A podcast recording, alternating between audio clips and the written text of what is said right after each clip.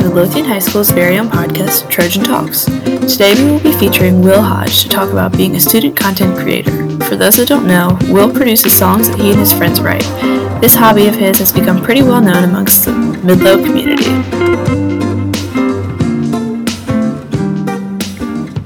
Hi everyone, now we are back. We have Will Hodge with us today. Hi Will, how are you doing? I'm doing pretty good. Good. Pretty good. Um, so today we brought you here because we're just interested in hearing a little bit about you being a content producer and kind of how you balance that with school and just the whole origin story behind that. All right. So first, what inspired you to pursue this career or hobby or whatever you like to call it? Well, like ever since I was younger, I've had the nickname Hodgepodge. And so in sixth grade, like we would just like mess around and like we'd write some remixes of songs or just like come up with like a short little freestyle in class or something. And then in the summer going to eighth grade, I wrote like my first real song. It was called Ghost. Terrible song. but it kind of just started everything. And then once COVID, once COVID got to like the peak, I came out with my first album in April 2020 and the rest is history. Did you like get some recording devices or something? Or like how did you like that very first song? How'd you record it? Uh, that song, I think I just got a pair of earbuds and just recorded it into an app. But Oh, my dad ended up getting a microphone because he plays the guitar and stuff, so he wanted to record anyway. So I was like, all right, let me let me let me try too. Some music runs in the family. Yeah, a little bit, but he plays like guitar and can like play instruments and read all that type of stuff. I don't know what I'm looking at. You're more of a lyrical kind of guy. Yeah, I like to write. That's funny. Um, what does this hobby mean to you? Like, what do you get out of this? I don't know. It's kind of fun for me. It's something different. I'm not like the most creative person in the world. I like sports. I'm not really that artsy. So if there's some form of like, I don't know, something creativity that I can do, and occasionally, like if I'm gonna write some deeper lyrics, happen at like nighttime a lot of times. I'll just be writing, and it's kind, it kind of relieving in a way to put words on paper. Yeah. So you channel your creativity in that way. Yeah, yeah, for sure, for Yeah. sure. That makes sense. Um, so you said during quarantine you were like really big on producing and stuff. And that was during virtual school. Yeah. How did you kind of, you know, like find time to record and stuff with school? And don't you run too? Yeah, yeah. So Well, how like do you balance all that? when we would do it was freshman year, so I didn't really have that much to do, Mhm. and like I had a lot of spare time, and so I mean I'd have practice after school every day, and I'd get my homework done, and I just have free time. Yeah. And I don't know, it was getting towards the end of the year when I first started to ramp up things, so like I started getting more and more free time, especially like going into like the summer and all that, like just cranking them all out. Oh, interesting. So sophomore year you kind of settled down a little more. Yeah, yeah. So from like April 2020 to February 2021, I think I had eight albums. And so- Eight? eight. Oh my god. Yeah, that was a lot.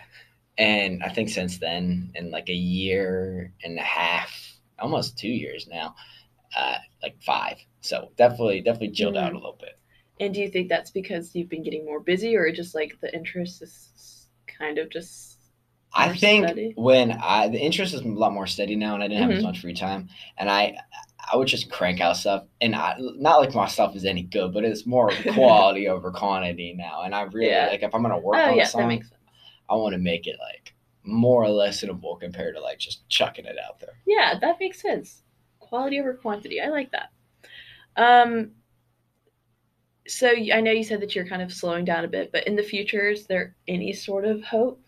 We'll see what I come up with. Occasionally, I'll do like a quick little freestyle by myself, or I have a line or two that I'll write down. So if that spawns into another song, little album, we'll see. Maybe for Christmas we can get a little Ooh. Christmas music video. Who knows? We'll keep that under wraps though. um. You do music videos, Yeah. and sometimes you have your friends in it. So, Uh-huh. what is that kind of like featured process like? I don't know. I mean, some of it's like peer pressure, just like get them in the song, and Uh-huh. sometimes they're like, "Hey, I want to try something like that." And I, when like my first like I don't know, like ten albums, I had no music videos, Mhm. and now I try to. I feel like when you release a music video, it gets more engagement compared to just throwing a song out there because people want to see you get embarrassed and stuff and like anyway. So if I'm releasing a single, it's coming out with a music video now. And it's kind of fun. Get some of my friends to direct it, like Sly. That was a whole friend affair. We had like four people on that video. so that that was fun. That's fun. I bet it is fun recording with your friends like that. Um, and they always kind of come up with like their own little rapper names too, right? Yeah, some of the lyrics they don't always write. I tend to write a lot more than Yeah. they do, just because they don't. Experience. Yeah, the experience. Yeah. But some sometimes they they'll, they'll put a couple good ones in there. Yeah, that's good. It's an enjoyable experience for everyone. Um, if you found another person that was like, I really want to like produce music or any other sort of like media in Uh, high school, and they were like needed some sort of inspiration or something, what would you tell them? I don't know.